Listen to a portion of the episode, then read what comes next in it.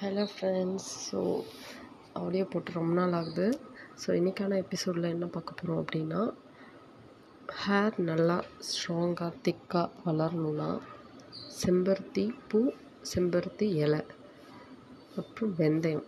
இது மூணையும் வெந்தயத்தை நைட்டே ஊற வச்சுட்டு இது மூணுத்தையும் நெக்ஸ்ட் டே அரைச்சி அப்ளை பண்ணி ஃபிஃப்டீன் டு டுவெண்ட்டி மினிட்ஸ் வச்சுட்டு ஷாம்பு இல்லாமல் அப்படியே வாஷ் அவுட் பண்ணிவிடுங்க இந்த மாதிரி பண்ணும்போது ஹேர் ரொம்ப திக்காகும் ரூட்ஸ்லாம் ரொம்ப ஸ்ட்ராங்காகும் ஹேர் ஃபால் கம்மியாகும். அட்லீஸ்ட் மந்த்லி ட்வைஸ் பண்ணிங்கன்னா பெஸ்ட்டு ரிசல்ட்டு கிடைக்கும் உங்களுக்கு. ஸோ லாஸ்ட் டைம் வந்துட்டு டேண்ட்ரஃப் போட்டிருந்தேன்.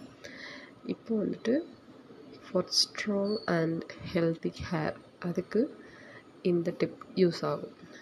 எல்லோரும் ட்ரை பண்ணி பாருங்கள்